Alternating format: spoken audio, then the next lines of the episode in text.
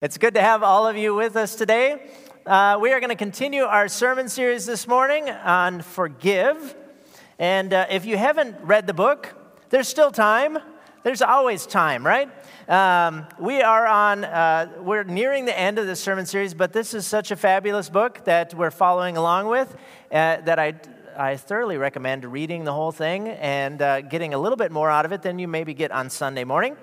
But today we are continuing and we're on receiving God's forgiveness. That's the chapter that we're on. But before we do that, let me bring us back uh, through a little bit of review, okay? You know, when you sat in school, they always said, okay, let's start off with a little bit of review. Those of the teachers are giving me thumbs up, maybe? Yeah, okay. Anyways, so we start off with uh, learning all about forgiveness. And we talked a lot about how our culture just doesn't sort of understand forgiveness like it used to. Like, uh, some are even questioning if forgiveness is a good thing or forgiveness is even works anymore for our culture. And should we even continually forgive people because it's been abused? And I think what happens here is our culture is slowly drifting away from our Christian anchor. And we see that every day, that more and more people are saying that I'm not a Christian. And so as we sort of lose those underpinnings, uh, forgiveness gets a little twisted and what it means gets a little twisted. So some people are just upset that you're giving away forgiveness, but they don't realize that there's an anchor. There's responsibility with that, right? And then some people are so mad that you're giving it away that they said we shouldn't give it away at all. And we shouldn't uh, forgive people. And what that leads to is mob rule, and that leads to uh, anger and wrath. And so both sides of this coin are wrong. And so we talked about forgiveness and justice being paired, that in God there is both justice and forgiveness. And we're going to talk about that some more. And last week, Becky talked about fig leaves. If you remember, this was the metaphor that she used to explain sin. In the original sin, in Adam and Eve, in the story in the beginning of the Bible, Adam and Eve are told not to eat of the fruit of this certain tree. God says that's the only rule.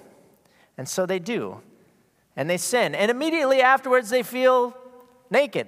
They feel like, oh my gosh, I've done something wrong, and they feel exposed. And their first instinct is to cover themselves up. Their first instinct is to try and cover up their sin. They feel like they're exposed, like something is desperately wrong. And so they use fig leaves, the first thing that they can find, to cover themselves up. And we do this all the time. We cover ourselves up with work, we cover ourselves up with all sorts of things to try and deflect away from our own sinfulness. And that's the fig leaves. But the point is, is that even if you declare, like, I don't believe in Christianity and forgiveness anymore, you're going to come to a point in your life where you would find that there's just something wrong. That maybe you say, I don't know if I believe this Jesus thing, but deep down inside you, you know that something's not quite right. That there's still something off with the world, and there's still something off with me. And as much as we try and say, you know, sin doesn't matter anymore, and everybody can just be what they want to be, and that's fine, we know that that's not true. Deep down inside ourselves, we find a nagging that something is just not right. Maybe it's something that you've done and you just can't sort of shed the feelings of guilt and shame from that. And if you look on Amazon for guilt and shame in the self help book section, you will find tons of books that are trying to help people rid themselves of that guilt, rid themselves of that shame that they have, that deep down nagging sense that they're naked, that they can't get rid of. But there's only one thing that can help you get rid of that. And that's what we're going to talk about today. That is the forgiveness that only comes through Jesus Christ. And that's what we're going to talk about today. And the book, Timothy Keller says there, there are, uh, these are the things necessary to help you receive forgiveness. It's a nice three, two, one here. We've got three things to stop doing, two things that we should start doing, and one thing to receive. Now, you can keep track as we go along, but you're going to need more than one hand. Just warning you, okay? You shouldn't need any toes, though, so I don't want to see any shoes off. So let's start off with the first thing that we should stop doing in order to receive God's forgiveness. That is blame shifting. That is trying to push your blame onto someone else, right? That is trying to prevent yourself from saying, you know what, it's not really my fault. Like, Mark, you did this. No, it's not really my fault. Uh, I was forced to do this. Or, you know, I had a rough upbringing. If you'd met my parents, you know why I do this, right? Seriously, if you've met my parents, you should understand me a little bit more. I had no choice. Or, even better, if you know me very well, have you seen my brothers? Like, maybe you know why I'm the way I am, right? But that's all shifting blame. Oh, I was just hanging out with a bad influence. That's all trying to put the blame on someone else and not accept it ourselves. We're not accepting our own responsibility for that. We're trying to shift the blame. And if you look online and you do any research, this is kind of a popular topic uh, in, in uh, the internet circles right now about blame shifting. And most of the, the explanations I found on it talk about hey, you should avoid those blame shifters, right? Look out for them. They're bad. You don't want to be in a relationship with them. You don't want to hang around. You don't want to have friends that are blame shifters. But the point that they're missing is that we're all capable of this. We all do this to some extent. We all try and shift the blame. Nobody wants to admit that I was wrong. And so that's the first thing that we have to stop doing.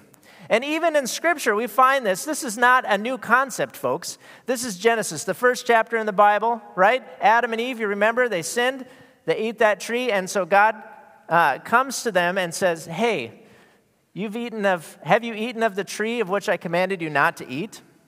What's Adam's response? The woman, the woman that you gave me, she made me do it. You can hear him, right? The desperate sound in his voice. And so God says to the woman, All right, what do you say for yourself? The serpent. The serpent was the one that made me do it. Blame shifting is as old as time. And we all try and get away from those responsibilities. Now, the second thing we should stop doing is self pity. You know, this is bending inward when a sin happens. Instead of dealing with a sin, we bend inward. Oh man, I really made a mess of things. Are you going to come today? No, I can't show my face. You know, I wish I hadn't done that. There, there's no way back for me. This is just focusing so much on yourself and bent so inward that it's a sin in itself. Instead of admitting what you've done wrong and dealing with the concepts, we just focus on the consequences and we dread the consequences. You know, it used to say, uh, uh, My dad is going to be so upset when he gets home. So, do you feel bad about the sin, or do you feel bad about the consequences? Oh, I've got it coming for me now. I'm going to be grounded for life. Or even as an adult, man, I, I don't want to do prison time. I, I, you know, I don't want to be caught in this. See, this is not feeling bad for the sin, but this is feeling bad for getting caught. It's not relational, it's bent in on yourself, it's self absorbed. Now, the third thing that we should stop doing is self flagellation. And this is beating yourself up. You know, this is just being so hard on yourself. I, I wish I hadn't done that. Oh man, I'm, I'm such an idiot. I can't believe I did that. No one will ever accept me again. But what is this doing? This is an attempt to get out of it by looking bad, by attempting that maybe somebody will let you off the hook, give you a pardon, maybe. Oh man, look at how hard he is on himself. I'm not going to punish him. This is self absorbed as well. This is an attempt to deflect it by looking like you feel so terrible for what you've done. These are the three things that are against repentance because none of them own up to what you have done, and none of them attempt to make it better by establishing that relationship again. That's the three things that you can't do in order to repent. The two things that you need to do are confess, take responsibility. I did that. It's my fault. I know it hurt you, and I'm sorry. I take ownership of that. I did that. It's my fault. That's a tough thing to do, isn't it? It's much easier to do those other things. Ah, I sorry, I didn't mean to. It's much more difficult to come to someone and say, I did that. Now, as DJ read from Psalm 51, David had been caught in this sin, right? David had anything he wanted except a forbidden fruit. Just like Adam and Eve, they could have everything in the garden except this one thing. David had wisdom, riches, he had everything that he wanted except for her, this forbidden fruit. And so when he's confronted, confronted by that, he comes forward and he writes this beautiful psalm For I know my transgressions, I know my sins, and my sin is ever before me. Against you, only you have I sinned and done what is evil in your sight. See, this is important to point out that he sinned against a lot of different people, but he recognizes that his primary sin was against God. I've failed, Lord. I've hurt all of these people, but you put me in this place. You made me king over Israel, and I have let you down. I was selfish. We need to admit that we're wrong, but more importantly, we need to admit that God is God, and He knows what's better for us, and we're subject to His rule. And David does this Against you have I sinned, Heavenly Father. Once we've confessed, the second thing that we need to do is forsake that sin. And what does that mean? It means turning away from it. It's relational. Lord, I just don't hate the, the th- getting caught by the sin, but I hate the sin itself because I know it affects our relationship. It's surrendering to God's rule in your life. He knows what's better for me. It's following His rules, even though I might not want to because I want that relationship restored. So I turn away from my sin. Now, I've been around long enough on this earth to know that you can't just magically turn away from a sin, and you can't just say, That's it, I'm done, no more sinning. Tomorrow, it's a fresh new day. But as we turn to God and as we trust in God, He will slowly change us. As we continue to confess to God, as we continue to forsake our sin, He will change us just by relying upon Him, turning away from our sin. But the last thing is something to receive. And this one is the toughest one. And this one is the hardest one that you're going to struggle with. And then it's actually to receive God's forgiveness to actually understand that you are forgiven and that it is written no more in God's book. We hear it on a Sunday, don't we? You're forgiven. I've confessed my sins, I'm forgiven. But then do we actually let it go? Do we actually release it? Do we actually say, no, it is no more, God has forgiven me? Sure, there's consequences that we have to deal with with sins, but have we truly lived our life recognizing that we are free from these sins. Do we really understand that? Do we really live like God has forgiven us? Most of the time, we go back to living just like we were before. You know, thinking, well, I've cleared my slate for the next week and I'll have to come back and do it again. But it's life changing to understand what God has done. It was for David.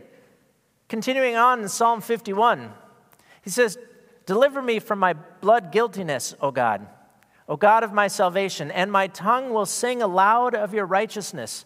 O Lord, open my lips, and my mouth will declare your praise.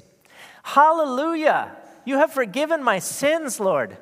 Thank you for that. I'm overwhelmed by what you have done.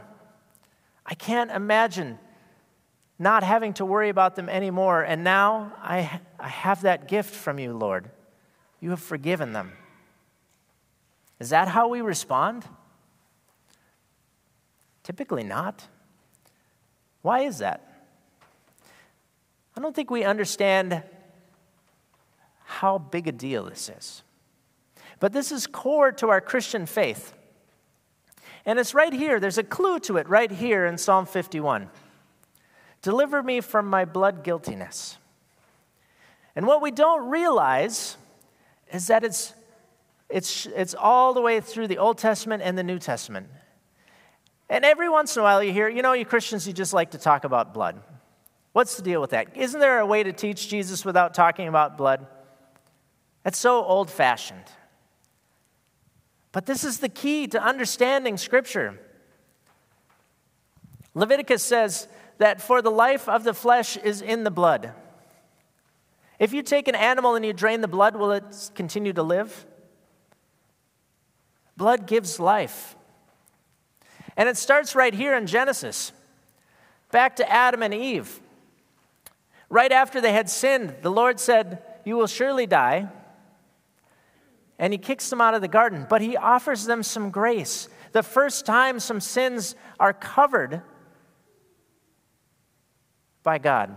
For the Lord God made for Adam and for his wife garments of skins and clothed them. Some animal sacrificed, shed its own blood so that Adam and Eve could continue on.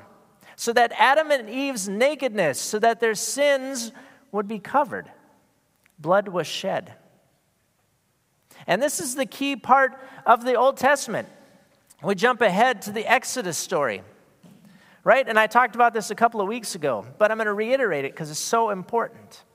The Exodus, Moses is trying to free the Israelites from Pharaoh, and on the final plague, when Moses won't let the, or when Pharaoh won't let them go, God says, I will send my angel of death to judge them.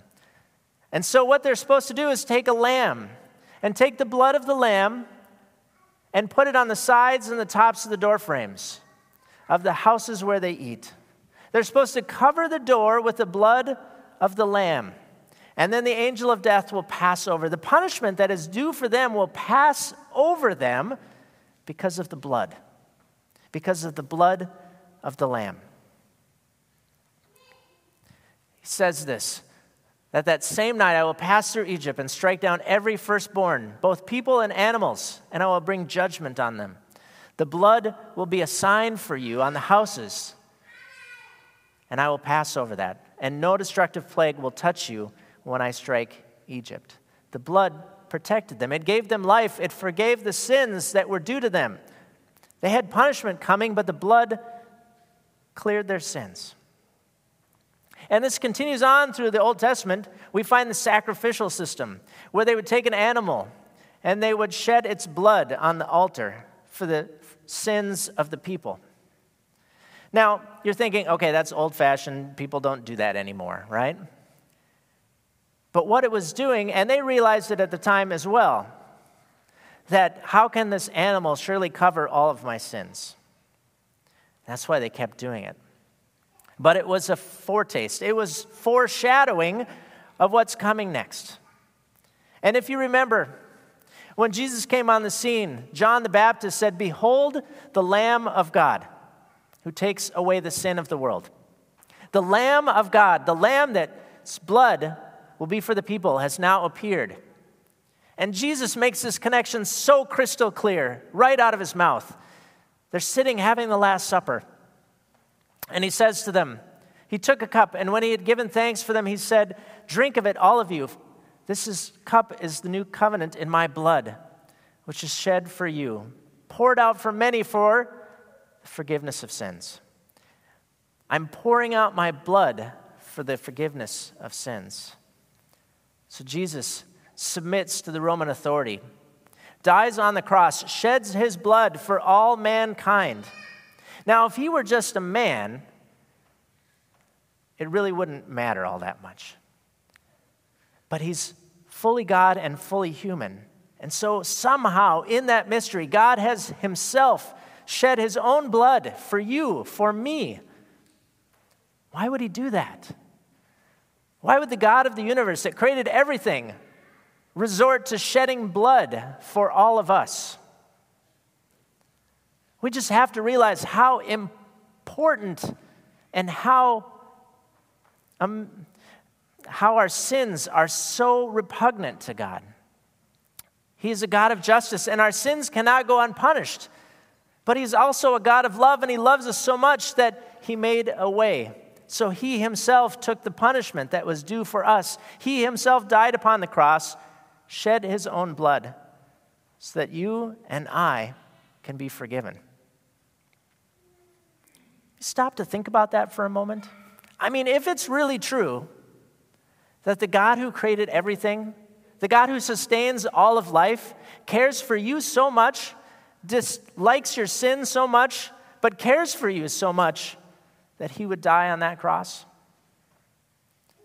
What kind of a God is that? A God that wants a relationship with you so much that he would go to such lengths to make that happen. Why can we not receive that forgiveness? Why do we have troubles recognizing the amazing gift that it, that is? If we truly grasp that, that can change our lives. That new relationship that we have with that God, that God that wants us to be in relationship so much, can change you, can free you, can make you say, Hallelujah, thank you, Lord, for what you have done for me. We have to recognize that we are sinners, that we need this. We have to confess, Lord, I can't do it by myself. But I want relationship with you. So thank you for what you have done. Now, I want you to take a moment um, to just think about this. I want you to sort of close your eyes, um, bow your head if you'd like to. I'm going to invite the band up because they're going to sing here in just a moment. I would like you to take just a moment and think about the, the sin that you are holding on to. The sin that has been lingering so long that you hardly even remember it's there. But the sin that prevents you from receiving that forgiveness, from living in the joy that God has created for us. Just take a moment and focus in on that. I bet you know what it is. It may have been there so long that it's hard to recognize.